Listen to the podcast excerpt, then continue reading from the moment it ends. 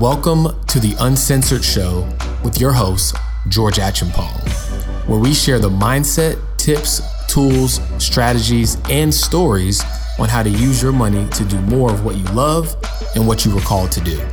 Money is like gas on a road trip. Sure, you need it to get where you're going, but you're not going on a tour of gas stations. Money fuels your journey. The question is, what's yours? Live life uncensored.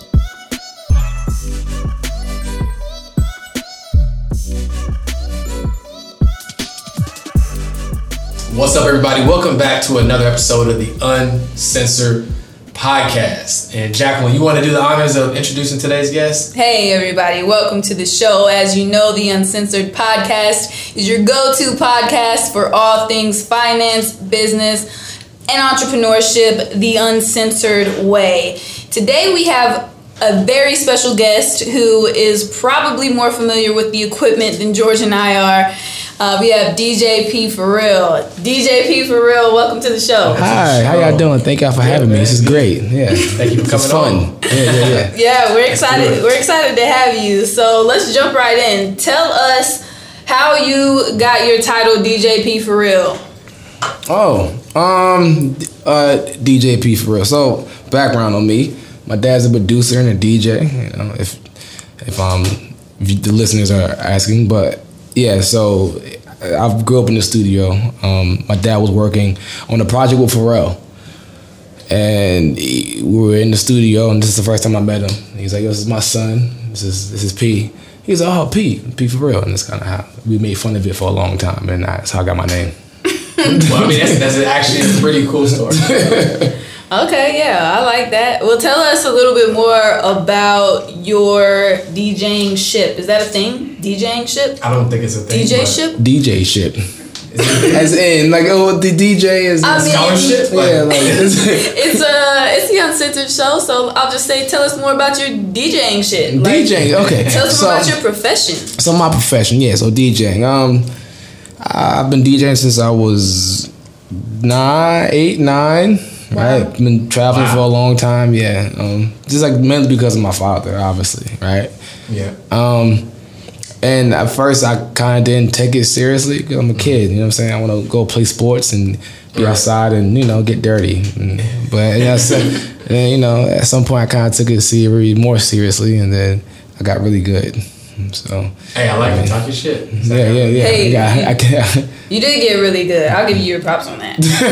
like for sure. It's the transitions. Yeah. Okay. It's the it's the transitions for sure. yeah, Like you know, I, I, I take pride in what I do. You know what I'm saying? People don't understand that DJing is um, it's an art and a craft. You know what I'm saying? So just not just DJing, but music in general. Anything Right. anything music related, it's it's art and a craft. Absolutely. So Absolutely.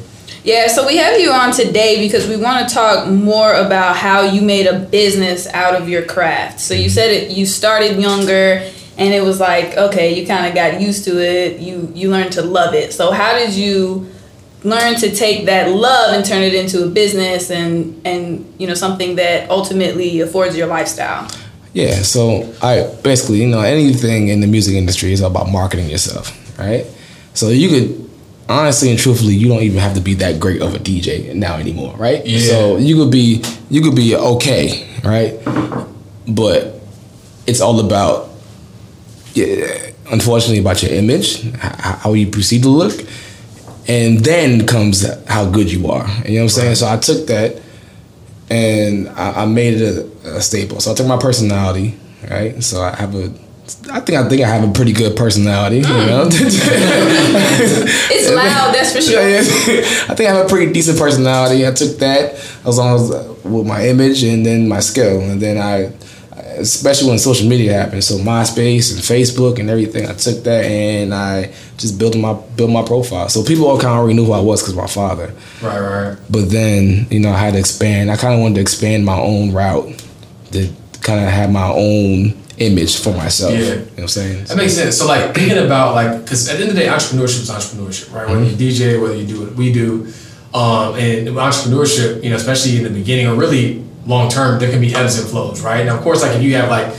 constant like venues and stuff that you work with, cool. If you can kind of predict like I'm gonna get this bag here, this bag here, but by and large, it's like ebbs and flows, right? So like, how did you get to a point where you kind of created like some consistency with like your cash flow and your business? Because I think that's the biggest, that's one of the scariest things for entrepreneurs, right? It's like the reason why I'm keeping this job, not because I love the job, is because I know every two weeks mm-hmm. this bag is coming, right? So how did you create some consistency like with what you do or feel more comfortable yeah. in that in that fluctuation? You know what I mean?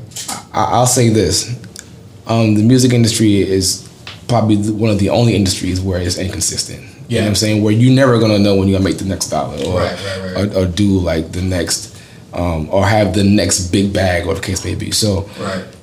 And, in, in my sense, I, I will say whatever money I do make, I save. I save a lot, and then I also put it back into myself. But yeah. Also, it also deals with it, me being in the industry and me being in the circuit of DJing for so long, I met a lot of people, and then mm-hmm. it's just you know I consistently get booked over and over again because they know my my work and my consistent good work. You know? so tell us about the transition from like doing it for fun or a hobby to like actually getting paid. Like what was that transition like? Um, there really was no transition. Like when you when you really do something that you love and you don't really look for money to do it, it, it it's everything becomes a plus. Right. Right. So. Mm-hmm. Now, I, I, I used to literally just, especially when I was a kid, I used to go to school, come home, maybe do some homework. You know what I'm saying? Like, like maybe. But I used to go home and go to the studio, my dad's studio, and just DJ. You know what I'm saying? He then he finally bought my own equipment, and then I just be in my room just DJing all day, every day. And even till I got older, when I came here for when I came here for college, uh, from New York to Atlanta to college, um, I stayed in my mom's house my sophomore year because you know your freshman year you gotta stay on campus. So I couldn't really have all my stuff on campus. Right, right. Then I stayed in my mom's house. I used to go home and in the basement just DJ for like hours. But that's just because that's like that's like yeah, I, like, what I like to do. Sure. DJ and producing. So it's like it just came, you know. Yeah. Yeah. So so you know you don't you don't realize that DJing is an art until you go to a club or go to an event and the, and the, and the vibe is off, right? So you, don't realize it's just like, oh, this is the difference between a good DJ and a bad DJ. So like, just walk us through like, if you can, like what goes into like that, the the craft of just like you know, know like this is gonna hit, like yeah. this is you know, I'm saying like, what walk, walk us through that. Is it just time? Is it just experience? Like, it's definitely experience. Yeah. You know what I'm saying? So anybody can blend a song together. Anybody can look at the screen, right, match numbers, and in their head, it's like, oh, this makes sense but in reality, you listening to it, it doesn't make sense. Like right, right, right. I, I, also said I'm a producer, so it's often producers do like technical producers. Like if you're a technical engineer, you yeah. do things because you were taught like that. So you were taught to do put this plug in right here because it sounds because I'm supposed to do this. So, right.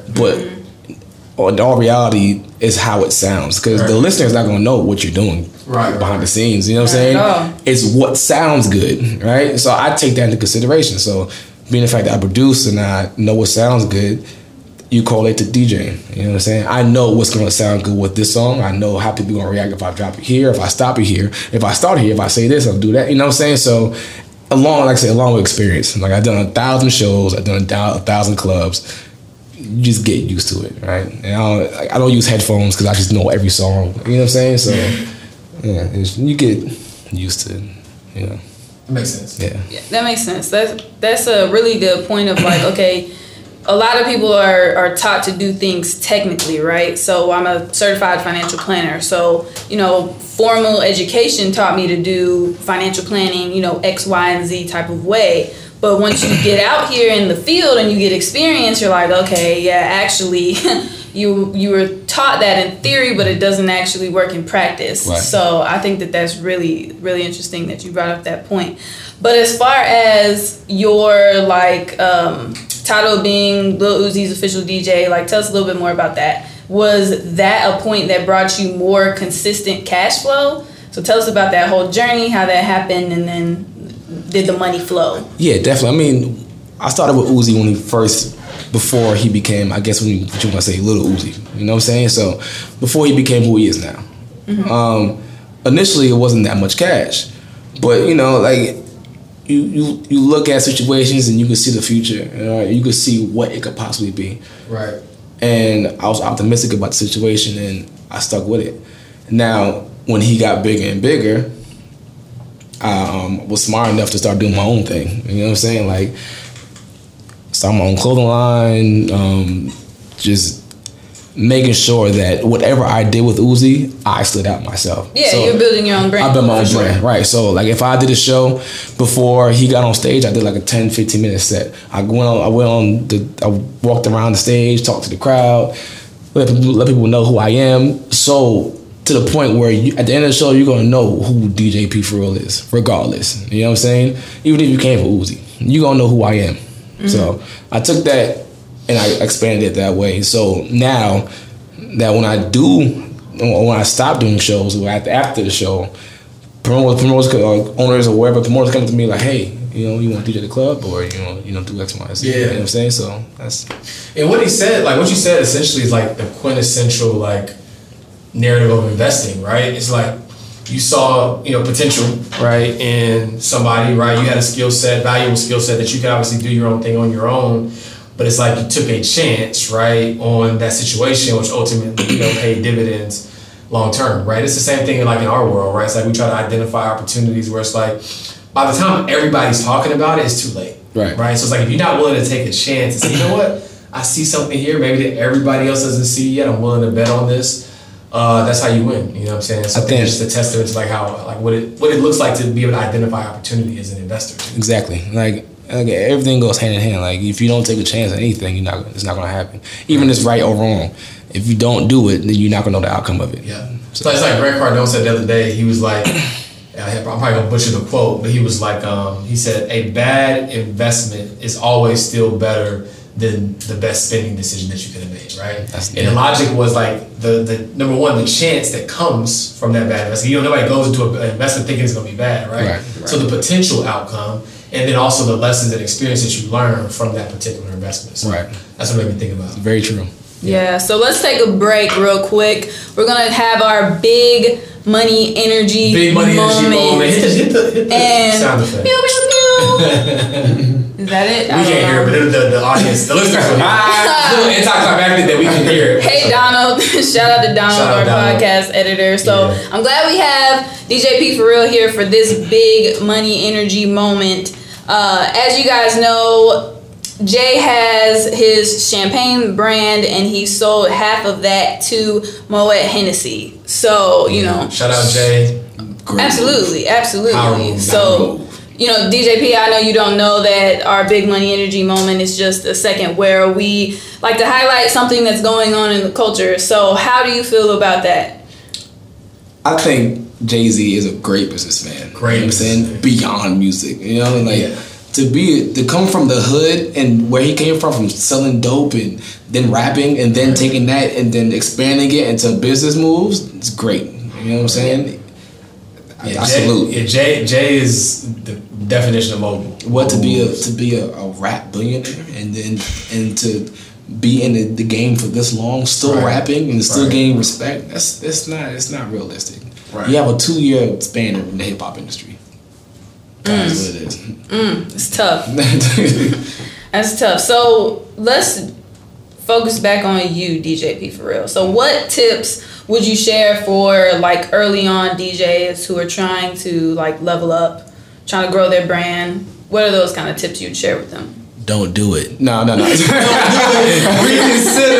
Don't do something else. No, no. Um, I mean, it's not definitely not easy, and especially you live in a time now where it's so accessible to be a DJ, or mainly almost anything you want to be because Yeah. of technology. You know what I'm saying? So rather than back in the day where you had actually had to buy equipment and buy records and you know, so you had to be totally invested into it to actually become a DJ or just mm-hmm. anything at that. So um, I think now it's just being consistent and doing something slightly new because uh, almost everything. I'm not gonna say almost everything's been done, but a lot has been done. You know what I'm mm-hmm. saying? So what is gonna make you stand out and be different from what we've all seen already? You know what I'm Right. saying? We all seen DJs, we all seen producers, we all seen people get on stage, pop, lock, backflip, and do whatever else. But what is gonna make you a little different? You know what I'm saying? So I mean, I think that's why I take pride in my transitions and and how I control the party and control the crowd. You know what I'm saying? Yeah, Yeah. no, dope. No, So- I like that. So let's put you on the spot a little bit. Do you have a minimum that you charge a club for you to come DJ on a night? Um, yeah, for the most part, you know, I, like I, honestly, on the spot? Yeah, yeah. Honestly, I don't. Ain't coming out for less than a hundred thousand. Yeah, yeah. I don't. But like, I you gotta be realistic. You know what I'm saying? Like, I'm celebrity, quote unquote, but I'm not superstar celebrity. You know what I'm saying? So, Yeah. well, even with that being said, like, I don't do. I wouldn't do anything for less than 500 an hour. You know what I'm saying? And for an hour and a half pushing it. So that's my that's my set rate, and then everything else that comes after. So if you, I don't know if y'all know how the club scene is or the music industry, but you know people want their song played, whatever case Right, might be. So usually you walk out on a on a decent night for about two thousand dollars. Got you. Cause like, good play day. this tonight. Like, Yeah, you know what I'm saying. So I charge two guys to get their song played for five hundred a piece, so maybe six hundred dollars a piece. So I'm walking out with about fifteen to two thousand dollars Nice. on a good day. You know what I'm saying? A saying? few hours of your time. Three hours of my time. Yeah, you gotta make it make sense. Yeah, that makes sense. Yeah, Make you, it make sense. you gotta make the numbers make sense Mm-hmm. for sure. So okay, we can kind of do like rough math on that. But like, what is your schedule like as a DJ? Um, like weekly. Or, Yeah, like what's your weekly schedule like? I know we're in COVID now, so I know you were traveling before that. COVID So- doesn't exist in Atlanta. Oh, clearly, George doesn't live here. There's no Clearly, I, was COVID. about to say, I seen the videos. I seen the- Wait, is COVID there? Did COVID is not. COVID skip over COVID that? skipped over Atlanta. You know. Uh, yeah. Um, for our listeners, we are in person today in Atlanta. So, Um. Uh. so let's talk about your schedule before COVID. Okay. So pre-COVID. Uh. PC. Yeah, pre PC. Pre COVID, I DJ about kind of the same amount now. I kind of DJ more now than pre COVID. Which is but crazy. Yeah. So But it makes sense because you don't really need travel time. Like if you're just DJing in Atlanta now, like Now you I'm can just- get yeah. here to there. pre COVID, I was traveling a lot. Yeah. Obviously, so I was doing a lot with Uzi, and I'll be traveling. Um, I had my own gigs in Vegas and LA and Canada. Yeah. So I will fly back and forth to Vegas. I think I was 2019. I was in Vegas probably like 35 times in the ti- for the year Mm-hmm. because I had a residency in Vegas. Um, I had a residency in Canada. Uh, I forgot what Boy, what was- passport full. yeah, Right. Yeah, and then yeah, it was, it was it was fun. You know what I'm saying? Like it's cool traveling different places and doing your job and people liking you for what you do. You know, it, it was fun. Um, it's definitely profitable. You know, tiring. but um, yeah, I, now I guess during COVID or was it kind of post COVID? Like what, what's going on? Like whatever, whatever, whatever part of COVID we in now. I mean, I, I DJ about six times a week. I have one day off Wednesday. So. I, Nice. I, I, I, listen. I just, it doesn't matter how much money I have. I get to the bag. You know what I'm saying? Like I make the money. I, I'm not bougie.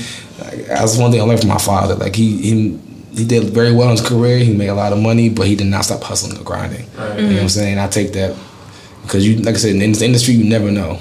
Like, this is Right. It's almost like uh, like Kevin Hart, right? Like arguably to some people he's not really that funny, right? Or maybe like his his little gimmicky. So some people are like, oh okay, like like I'm, I'm cool with Kevin Hart, right? But he's a he's a great businessman, right? He he understands that like everything is a window, right? I'm gonna fit it all through this window. Why? Because you can't never get too hot on your high horse, like think I'm gonna be the man forever, Mm-hmm. right? There's only so many people that have that just you know get that opportunity where it's like you're relevant for th- three, four, five decades, Yeah. right?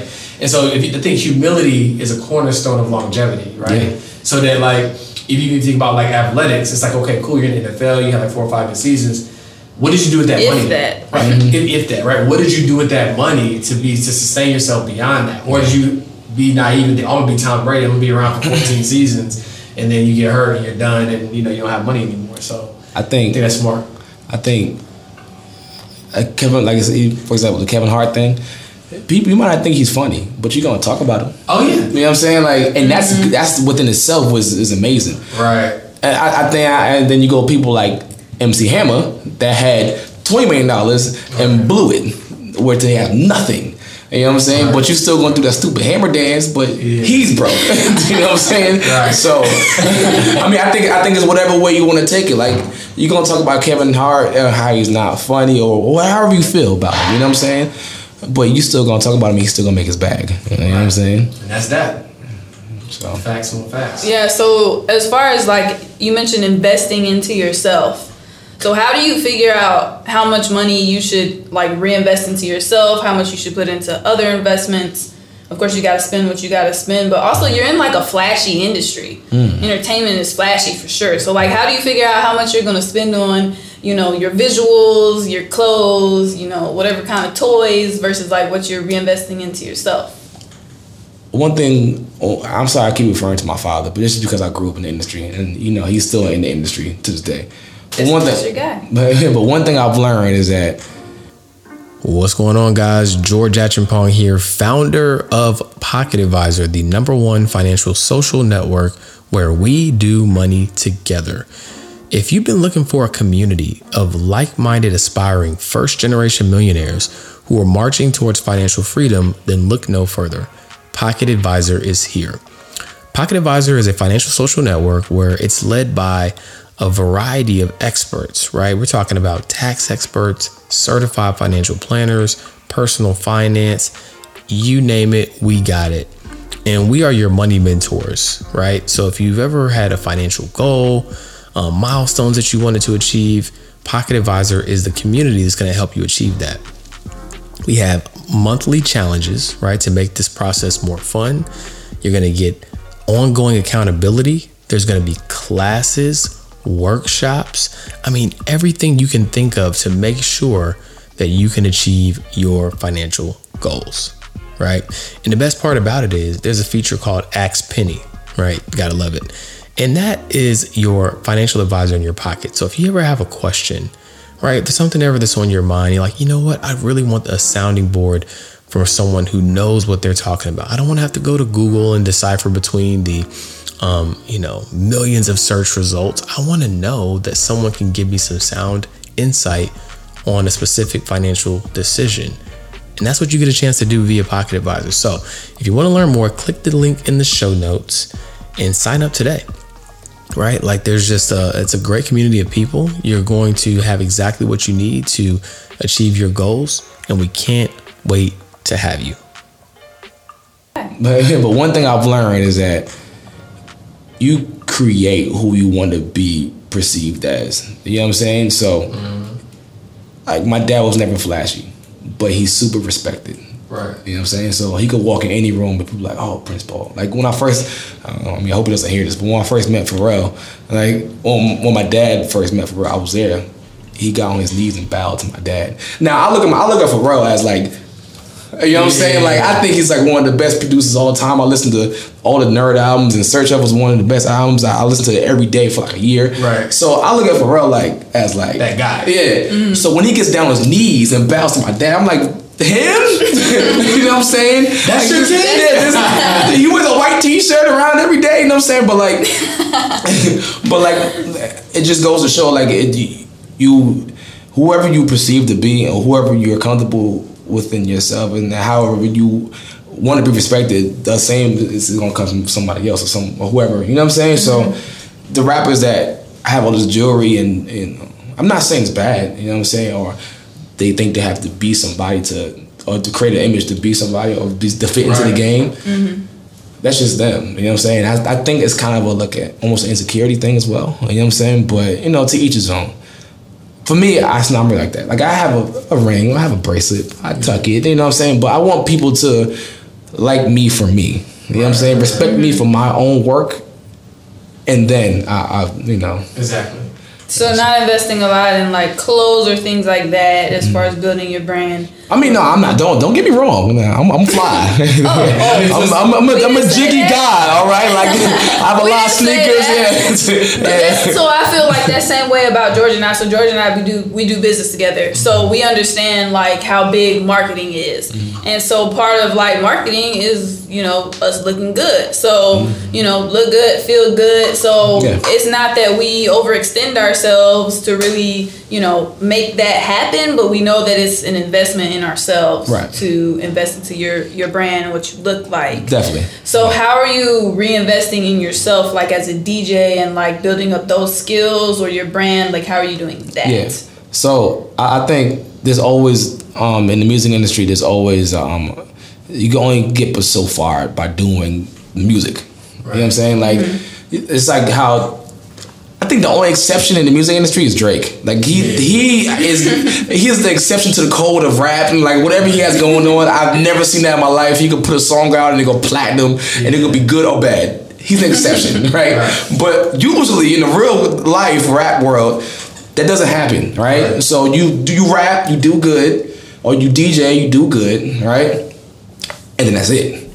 So I, you have to often think outside the box. So, which is why I just started my own clothing company, which is for real clothing. Just doing cool. You know what I'm saying? Still building.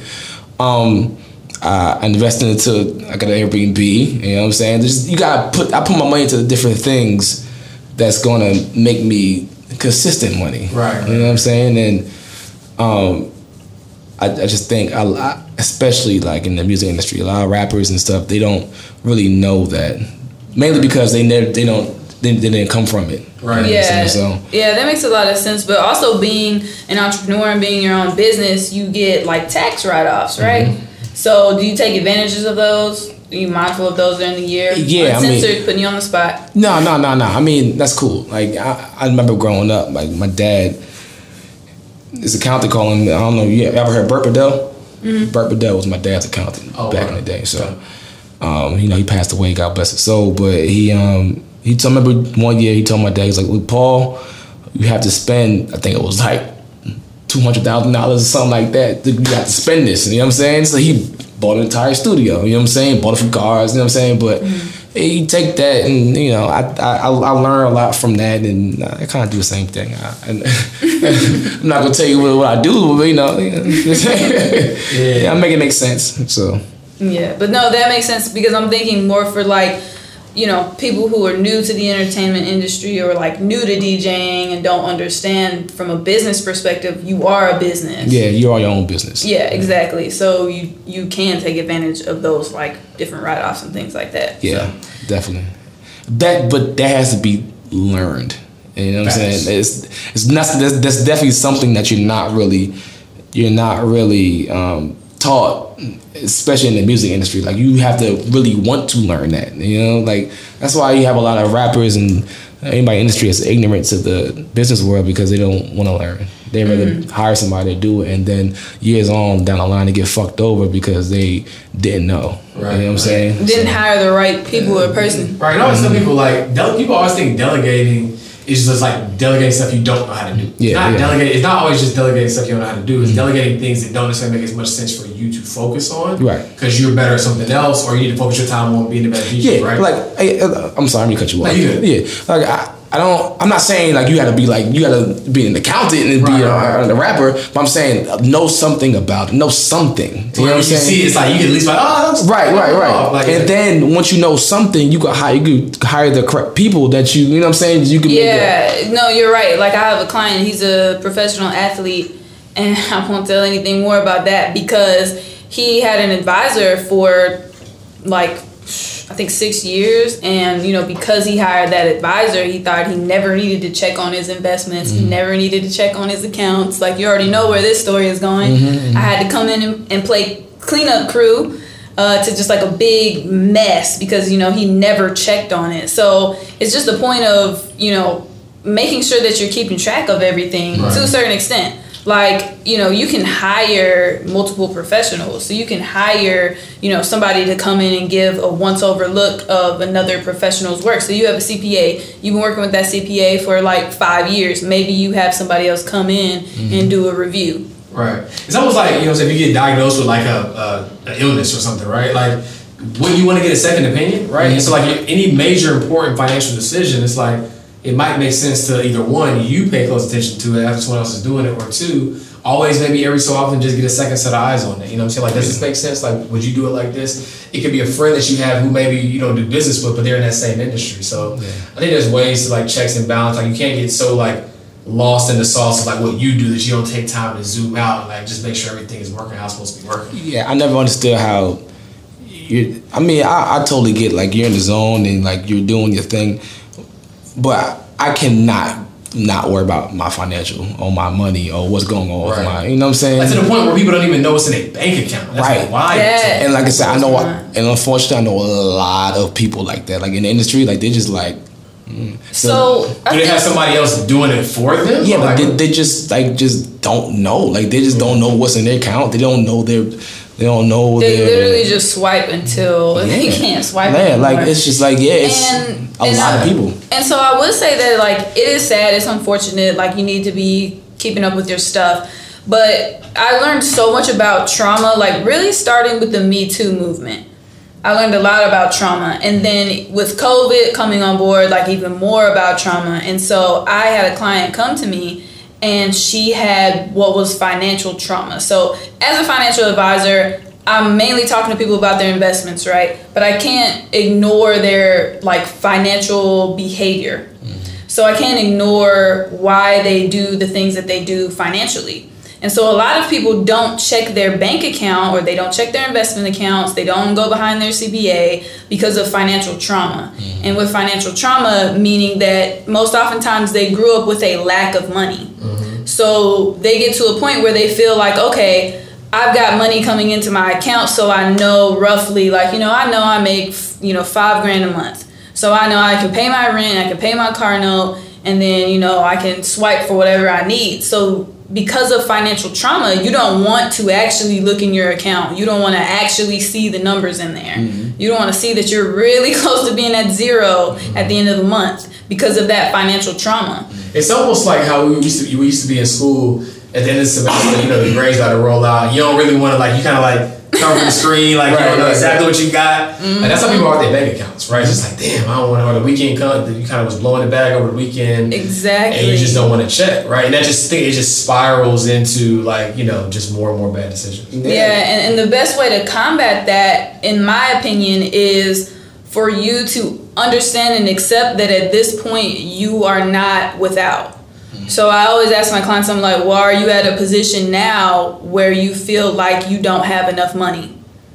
You're paying me, so typically the answer is no, I feel like I have enough. Like I know I can get by. And so I'm like, okay, so understanding that you're at a good position financially, like that should help to take some of the burden off. And that's not how financial trauma works, that's just not how trauma works. But if you can just kind of get into that mindset of like, no, I do have enough, enough to meet my needs, and more is coming. So I try to promote that abundance mindset financially that, okay, more money is coming. It doesn't mean that we're going to be irresponsible with what we have or go into a lot of debt to show off, but it just means that, you know, we're being mindful of that. So with that, what projects do you have coming up, DJP for real? Um, projects. Project wise, just probably my clothing. You know what I'm saying? I um, that's that's honestly my next big investment that I'm investing to right now. Like just putting into my clothing. You know what I'm saying? Like I'm gonna move forward with that because I also learned that money sitting in your account is not making new, new money. It's It's just false sitting. security. And I learned that black folk like to save money because, especially if you're you didn't come from anything, and then you make a little bit of money, they're like, "Ooh, oh no, I ain't gonna lose this." You know what I'm saying? I'm not gonna be back to where I came from. So Exactly. black folk like to just hold on to money and harbor it, and then Right. don't do nothing with it. Now it's either just sit in your account or you save it for a day where you might really need it, which is fine. Right. But then that money could have been made into something a whole lot more. You know what I'm saying? Which the black community isn't aware of. Like we don't, um, we're not educated. Uh, well, the mass of black people aren't educated enough to know that you could take your money and flip it nine thousand different ways and Right. make more money Right. without le- legally. You know what I'm saying? Like, you know what I'm saying? And like, so I, I think we're real ignorant to that, and you know, like, Yeah, but that's something that like we see you doing well. Mm-hmm. You're taking your money and you're investing it back into yourself, mm-hmm. like into your clothing line, like you're mm-hmm. betting on yourself. yeah, Yeah, I think the problem is like it, it goes back to what you said about trauma, right? Like if you come from a place of scarcity and you get a little a little money, it's like ooh, like I'm gonna just I'm protecting it, right? I'm afraid to let it go because I'm afraid it might not come back to me. Yeah. Right. But when you truly understand how money works, like why wouldn't I do the Airbnb, right? Like and it's a short term rental, I'm getting hundred dollars a day. Why wouldn't I put it in a clothing line, spend a little bit of money on ads, I'm getting three three to one return on ads. Hell. You know what I'm saying? Like Yeah. but but you're scared. You're Yeah. scared, then you don't know, right? Yeah. So I think it's just important. Platforms like this are important.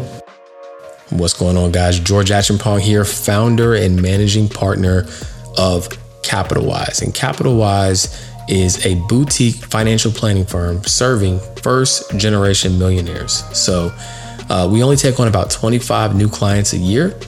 But if you are someone who is approaching or already making seven figures, but you're looking for somebody to coordinate your financial team, right?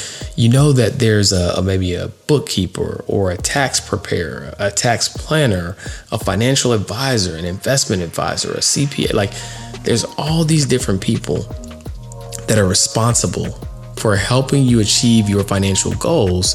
But it's like you need somebody to help you coordinate all that. You need a strategy. You have all the pieces to the puzzle, or you're trying to get those pieces together, but you're still concerned with how they all fit, right? And that's the work that we do with our first generation millionaire clients at CapitalWise. So, again, if you are um, closely approaching seven figures, or you're already at seven figures and beyond in revenue um, as a business owner or income as an individual, then this process is probably right for you. So, if you want to see if you're eligible to apply, click the link in the show notes or just go to capitalwise.co and check out our plan section, and you'll learn a little bit more about what our process is all about. And if you're a great, great fit for us, we'd love to be your financial CEO to coordinate your entire financial team. Platforms like this are important. Um, just educate people. Like there's so many ways. My my personal term that I've coined is called is eclectic equity. Right. It's like you can get money always and always. Like there's so many ways to get money. Yeah. You know what I'm saying? There are a million ways to get money, but you just need to choose one. You gotta choose. You gotta choose. Yeah. You like that? Okay. You like Yeah. that? That's very true. You know what's funny? That made me think about something too. I heard earlier this week too. It's like you can learn from somebody who's not the best, and as long as you double down on focusing on learning something, you'll still win. Yeah. You know what I'm saying? So, for example, like I don't agree with Dave Ramsey's teaching, but there's been there's been people who are millionaires that follow Dave Ramsey, right? Right. I don't agree with everything Gary Vee says. I don't agree with everything uh, anybody says, right?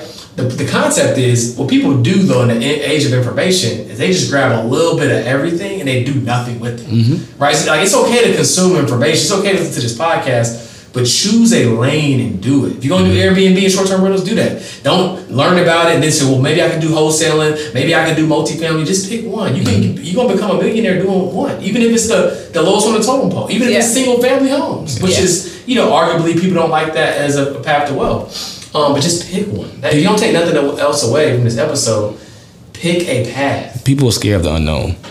Yeah. You know I'm saying? Like people are scared of what they can't see.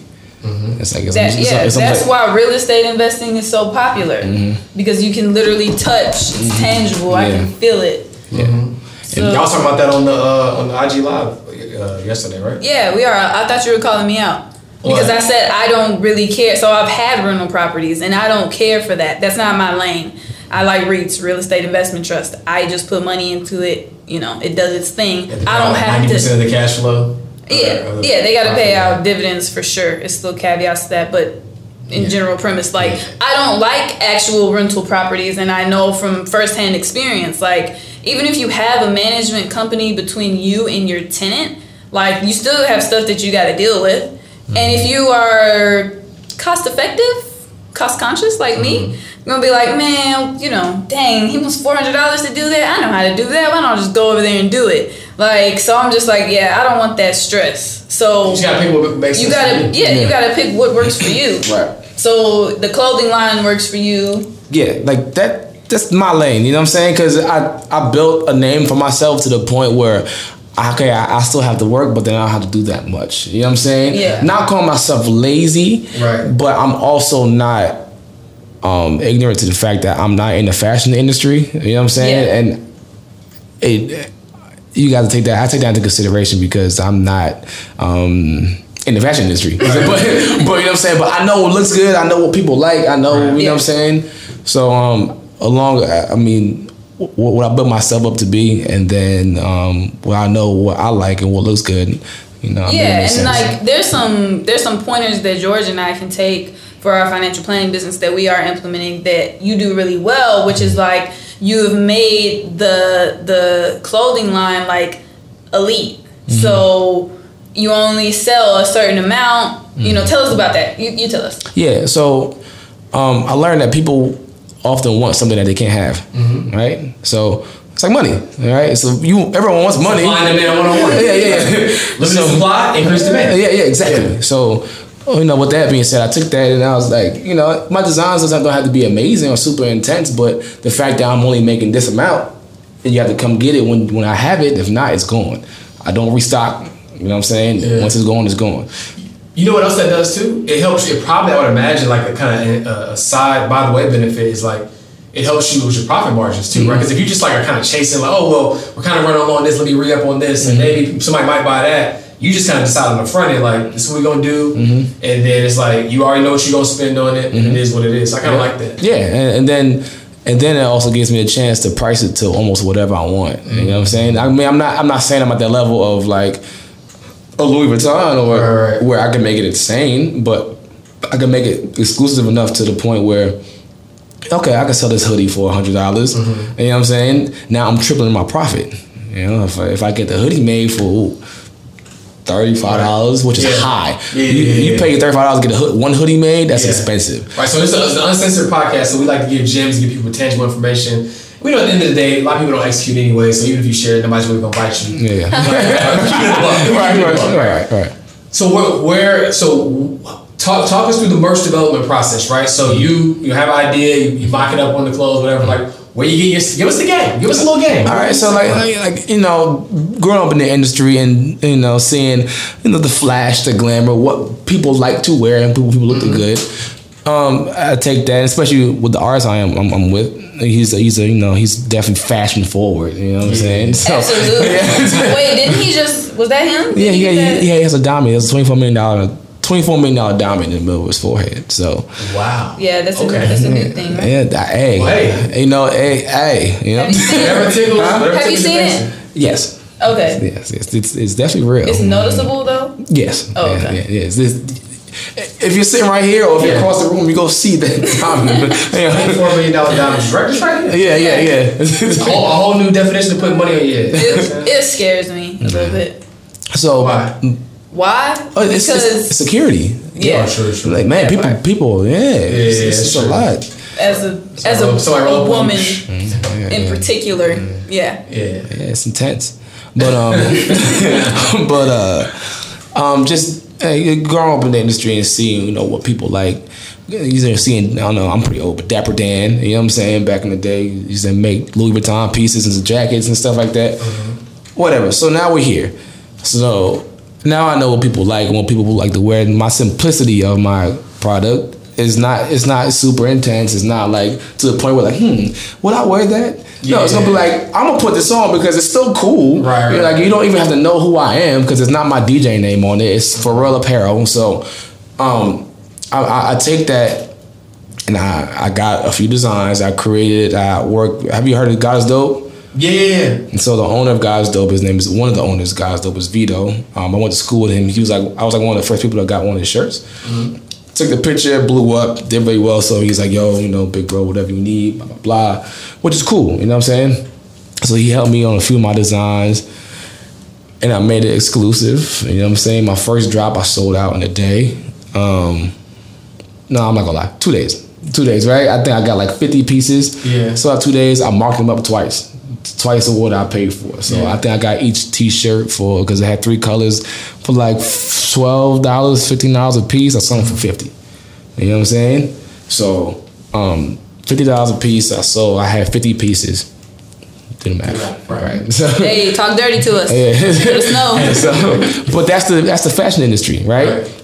Anything probably clothes That's, that that's everything though. yeah, probably just this jacket was probably what probably ten dollars to make. My denim jacket. Yeah, right. But but it was upcharged. Right. You know what I'm saying? Yeah. It's the brand, right? It's, it's, it's, it's $250. the power of brand. You know what I'm saying? It's like a hit song. His song isn't made. His song, his song is marketed, right? Mm-hmm. And so it's like when you can curate a brand around something, a Hanes T-shirt can turn into you know a Louis V T-shirt. Now, granted, you can you might have some people that like really care about like the fabric quality and all that bullshit, but like more than more than likely it's the brand. Perfect right? It's example. I'm glad you said that Hanes, right? Mm-hmm. You know, so y'all know Supreme. Mm-hmm. Supreme t-shirts are Hanes t-shirts, and it says Hanes on the package, like wild. and they they stitched Supreme on the bottom, real small, and it was what what is it now? It's a fifty dollar shirt. Crazy. 50, it's fifty dollar pack of white shirts. Are those fifty dollars? I thought they were more than that. More than that, like hundred dollars Yeah, shirts. probably. I thought Yeah. they were like two hundred.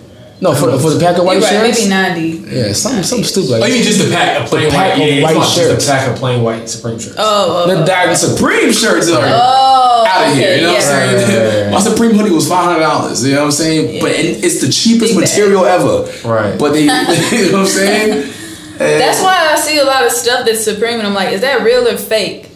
Just because it looks. It looks so, So cheap, cheap. and it feels cheap, but they don't care because they're gonna buy it anyway. You know what I'm saying? Why would we upgrade our product Right. and, their- make it? their margins is crazy. It's insane. You know what I'm saying? Yeah. If y'all gonna buy it regardless, Yeah. That's crazy. That's the power. That's the that's the power of brand. Yeah. Right there. Put it on anything. Mm-hmm. Yeah, but I mean that's but that's like a lot of luxury items though. Mm-hmm. Like they're just it's not amazing. Like you really just gotta decide. Like you really, you really just gotta decide. Like I'm gonna be pretty, right? At the end of the day, right? That's really how simple it is, right? And then think about who you're appealing to once you make that decision. And the, the, the caveat though is you can't renege though. Like once you put yourself out to be that, like if you stick to that, people will buy into. it. It's almost like if you go to like an establishment, right? And it's like they're being super bougie about who can get in, what you can wear, blah blah blah. But then like a big event comes to town and they compromise on that just because they want to get some money. Now your loyal patrons are like, nah, like they, you know, they used to be exclusive. Now they gonna stop fucking with you. You see what I'm saying? So it's like really you just gotta make a decision. If premium is your route, don't compromise, and then decide how you're gonna position yourself to the people that look for that. Mm-hmm. yeah, it's true. yeah, that's real. You can't get weary. People get weary. It's like, oh, I'm not getting as many customers right now. Yeah, I, I agree. You Right cannot now. renege on what you already started. You know what I'm saying? Mm-hmm. If you're gonna go high, you gotta stay high. You gotta stay high. If you're gonna go medium, stay medium. Stay medium. Right? And you can't go. You can't go medium and then maybe go up a little bit. But it's but it's it's a lot harder to like switch. Right? For example, Hyundai. Like Hyundai is now trying to come out with these more premium like. Lights went out on us, so I'm trying to figure that out. but Hyundai, you know, about 10 years ago, they decided, let's do the Genesis, let's do this. But it's taking them so much longer because people always see it as the Hyundai. Like my mom had a Hyundai like 20 years ago, mm-hmm. and that's the only image in my head. It's like that was a little, you know, it was a Hyundai. No, mom, I hope you don't mind me, mind me talking about your car. but you know, so it's, it's like just decide if you're gonna be middle market, be middle market and kill it. If you're gonna be premium, be premium. Yeah, yeah. So Yeah. I mean, yes and no. Let me play devil's advocate because that's Yeah. like my like. Think about take Banana Republic for example. Banana Republic, like in the mall, they got the uh-huh. stores right. They got the online. Cool. They got that kind of like more middle middle tier kind of product, but they also have Banana Republic outlet. Mm-hmm. And what people don't realize oftentimes is those outlets, like those products that are in those outlets, they're not Banana Republic like items people didn't want. They are specifically made for that lower tier. but they're Oh, wow. manufacturer defects. I didn't. I didn't know that. No, no, no. So sometimes they are like defects, but a lot of times they actually make specific outlet items. Mm. So they are a, a cheaper product. Right. So, you know, once you get that big, I guess. Yeah, I mean, I think there's al- there's always exceptions to the Depending rule, on right? what It's like, trying to do, You know, for example, like I don't think they own them anymore, but at one point McDonald's owned uh, what's not Chipotle but Moe's, the the what is it, the burrito spot? Yeah, little Right. private Now McDonald's could have just added burritos to the menu, right? But they knew it was a totally different audience. Right. You see what I'm saying? So there's situations if you have the the infrastructure and the resources to like, all right, I'm gonna this is my premium brand, it's gonna be my middle market brand. You can do that, but for most small business owners, like you got to decide. I don't right? think I Yeah. eat a McDonald burrito. By the way, I don't think I eat a McDonald Yeah, burrito. true, true, true. it might be fire though. Like, a like, McDonald's I'm burrito. Even if it was the same burrito that they they were selling at Moe's, it's like people like. yeah, McDonald burrito. Yeah, yeah, so it's like you know, you, you, that, that, that's the power of the internet. Though we want to take like a quick pivot. Is like digital real estate, right? It's like if I wanted to stand up a physical store and I had like two different ideas, it'd be pretty hard to do. It'd be capital intensive to stand up a clothing store, right? And then say I'm going to do this other brand to appease the middle market. But on the internet, you literally like can create a brand. No one even knows you're behind it. It can be completely different than another brand. You get some ads, get some good visual. Like ads changed the game for me. and that's my e-commerce brand. That's what I want to do my my clothing line. Yeah. I want to create something that you didn't even know I was involved in, right? Like I want to be beyond me, right? Like it's still connected to me because it's still for real apparel. Like it's my Right. name, obviously, but it's not P for real. It's not Right. DJ P for real. This is for real apparel, Right. Right? I wanted to build it. I wanted to build it within itself. That makes sense. Like I wanted it to be created as its own Yep. thing. So It's almost like you leverage you leverage it to get like your street credit, your credibility to start it, but then you like slowly like get get away from it so that way it can stand on its own. Mm-hmm. Yeah, exactly. You know, my, my Hey. friend my friend says like it makes you uncancelable, right? Mm-hmm. yeah. Because like even if you don't fuck with me, like you still gonna you fuck still, my you still fuck my brain Yeah, because right. you don't know you don't necessarily know I'm connected to it, right? And so that's always the goal. You know, what I mean, saying? isn't that the goal for like a lot of people? Not everybody, but for a lot of people, is to be able to do like the Bezos move, to be able to say like, yeah, I- I've stepped away mm-hmm. from actually being involved in the process, and Yeah. you know, my brand has grown to be so big yeah, because it's not attached to me. What was he making like 139 million dollars a day? bro, it's, it's, it's, What? it's, That's it's Siri. insane. Hey Siri. How much? Oh, it's connected to the joint, which actually is good because they can hear it on the episode. Uh, but we won't be able to hear it. Hey Siri. Hey Siri. All right. How much does Jeff Bezos make a day?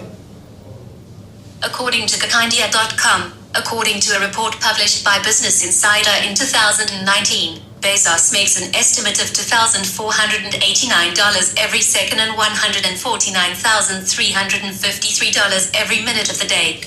150 grand every minute. Okay, but times that Every by like minute. four because now we're in COVID. That was 2019. It's Right. 2021 Oh, yeah. now. Uh, Amazon through the roof. I so googled it the other day. He makes 139 million dollars a day. That is nuts. He's expected to be the, A the- day? he's, he's expected a day, 139 a day. That's crazy. He's expected to be the first trillionaire. That's What am I doing wrong? Like, what? I don't know because we all got the same 24 hours. So like, what are we doing wrong? and now it's even high. It might be even higher than that because like I just did some rough math. It's like 214 million a day. yeah, it's, Um, based upon yeah, that's That's insane. What do you do Wow. with that money? How do you spend that? You can't spend that. you can't. Um, but but even then, like you said earlier, like you know, no matter how much money I got, I don't sit on. You know, I'm gonna still keep hustling. It's like you got people like, and again, I'm not necessarily striving for that, but it's like you can't get lazy, you can't get lax. Like it's so much money out here. You know what I'm saying? And it's not even about you. It's about your legacy. Like most people I'm connected to, whether for me the first, maybe not you, because it sounds like your dad was the man, but like first generation millionaires. You know what I'm saying? Like I know I'll be the first millionaire in my family, mm-hmm. right? And so it's like you got to move totally different because you've never seen the blueprint before. It's like you know you got to lay that for the next generation. And so, yeah, man, it's a lot of money to be made out here. I'm still tripping how the lights just like really cut off. yeah, we're really sitting in the dark right now, but it's okay. It's all good, It's a little light. So let's let's wrap this thing up. So there's one question that we like to ask at the end of the uncensored show, and that is, hey, we got lights. got like legendary lights. Call me And Jesus. so our last question that we like to ask is what does living your life uncensored mean Hmm. to you? Living my life uncensored mean to me?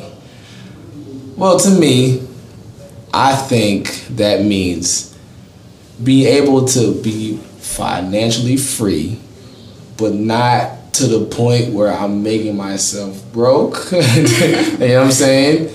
Having fun. Mm-hmm. Not too much fun, you know. you know what I'm saying? I, I think to me, I think it's, it's having a, a good medium of like, you know what I'm saying, of living, enjoying your life, but then also be disciplined to the point where okay, I'm still down here to. No, come on. Living life uncensored, completely uncensored, like P for real. Alright, you want me to keep it real? You know, if you want to go buy that shirt, go buy that shirt. If you want to go buy them sneakers, buy them sneakers. If you want to go on that trip, go on that trip, right? Do it within your means. That's all I'm saying. You know, like that's me. Like I, I, I enjoy my life. I do what I do. I, I have fun. I buy what I want to buy. It's only because I'm able to do that now. But I do it to the point where like I'm not about to go buy um, a Lambo truck. You know what I'm saying? you know, it, it- I'm pretty sure I could do it. That's but me, that's me. but um, you know, that's you know, Yeah. it's not within my means right now. It's not gonna make sense. So So being able to live life on your own terms within your means. yeah, I exactly. can dig it. Yeah. What are you uh what are you most excited about? We got a lot of a lot of 2021 left. What are you most excited about this year? Um, I'm excited for COVID to be over. Yeah. You said it skipped over Atlanta. It- I mean, yeah, but the travel, it yeah, it affected, it affected Yeah. my work. Yeah, Yeah. I can't travel. Like I gotta travel with a mask on. Like, Well, what the fuck? So, You know? so you're like for sure gonna have to get a vaccine then, right? Because if you're gonna travel Who's all over getting the vaccine? world, like who knows what I'm the not getting a rules are in the different countries? I'm not getting vaccinated. I'm definitely not getting the vaccine. There's a there's a hole in everything. I will get a paper saying I got vaccinated, but I'm not getting vaccinated. Whew. That's it. Hey, You know I I'm figure like honestly, I'm so low on the totem pole of getting like the vaccine. I feel like by the time I would be able to get it, like it's gonna be a whole new thing. So I'm not getting that vaccine. I'm not getting the vaccine. Like, I- yeah, no, no, not anybody who believes in science and all that good stuff. No, fuck that. I'm not getting that vaccine. People's faces turn different colors and turning sideways, and no, it's like a flu shot. Like people get sick off that shit. I'm not doing that. It's population control. But that's the story for another day. Right, You know what I'm saying? Another conversation. You know? All Man, we appreciate you coming on the show, man. It was a great, uh, organic, candid combo, man. And keep doing what you're doing, man. oh, thank y'all for having me. This is great. I had fun. We we appreciate yeah. you being fully uncensored with us. yeah, yeah, yeah. So where can people actually find you? We left that out. Um, yeah, yeah, no, all good. Um, uh, DJ P for real. That's all my. That's, that's DJ P F O R R E A L. That's on Twitter, uh, Instagram, MySpace, Facebook, MySpace. YouTube, YouTube, Black Planet. You know, whatever you're on. You know what I'm saying? Whatever you say. Black Planet. Yeah. Wait, that's a dating site, isn't? Wow, yeah, I'm old. I'm sorry. This is this is That's uh, funny. your Bumble Bumble. That's that's newer, right? They just went public, right? Shout out Bumble. Just went public. Did it? Are we shouting out Bumble? Oh, I don't know enough to know. Yeah, Bumble. I mean, yeah, they went public. Yeah, she's like the youngest woman CEO. All right, we got a lot of ladies that just opened up their Bumble app. It's swiping for you right now. Oh no, I'm not on Bumble, so I'm sorry. Just uh, Planet Planet Black Planet Planet. Black Planet. Black, does that even exist anymore? I, was just talking shit. trying to. I was just talking shit. Black. Uh, they, they own, it's owned by uh, what's that company? The uh, other big. Is it Hinge? No, it's called Black, but David name app is called Black. No, E-Money? Match.com owns them. I thought that shit was How many funny. can we name? Anything dating s- platform said wise is funny. Like Right. Christian Mingle and Black Planet. I'm like, what the fuck? Farmers is- yeah, farmers meat. Like, all right. Farmers Meat? Yeah, it's That's the, the it's the, the, the thing. the reach is insane. My friend met uh, uh, her husband on Christian Mingle. They've been married for like seven, eight years now. See, Is it yeah, worse? Yeah, right. Must work. Yes, it Yeah, works. absolutely. Okay, so so no dating sites, but you can find him on Twitter, Instagram. Like, what's what's your jam though? Is Instagram your jam? Instagram mainly, right? Okay. I'm getting my YouTube started, y'all. So yeah, like y'all gotta bear with me, but that's my next thing. I'm actually um about to start, you know, making videos and doing interviews and stuff too with a lot of celebrities and stuff. So You know what's crazy too is like a lot of people feel like oh I'm too late to get on something. I felt like that's what I felt like oh I'm too late to YouTube blah blah blah. But like because there's so many people on the platform and it's a search engine at, the, at, at its core, it's like now is a better time than any to get on it's never too late to do anything. Never too late to do anything for, for sure for sure. That's, that's a bar. Never too late to do anything. That's facts. People forget that. Pe- People age themselves out and price themselves out and stuff like. What, especially women. I'm gonna speak for the women here, ladies. Like you can you can do anything at any time. We hit that that that mark of thirty, we think life is over. It's definitely not Shit, I would over. hope not. I'm fucking 33. It's not, it's not over till it's over. You know? Wow, until Rona. Yeah, What's my it's girl? What's my over. girl? named Ava Ava DuVernay. Like she didn't pick up a pen to like 32. You know what I'm saying? Start writing Yeah. a movie now, and she has like all these crazy like movies and documentaries now. Yeah. See? It's like, you just gotta start. Yeah. Start where you are. Use what you can. Do, do what you can. Use what you have. But also tap in with DJP for real. Tap in with DJP for Instagram. real. Yeah, tap in with the kid, DJ P for real. And YouTube. Yeah, yeah, yeah. Uh, post-production. Pew, pew. Like that one, DJ P for real. All right, we appreciate y'all listening. Thanks. Thank y'all. Thank you for tuning in to an episode of the Uncensored Show. Take at least one thing you heard today and apply it to your life immediately so that you can become one step closer to living a more meaningful and fulfilling life and aligning your resources to what matters most to you. Remember, money is just a resource to fuel your journey. The question is, what's yours?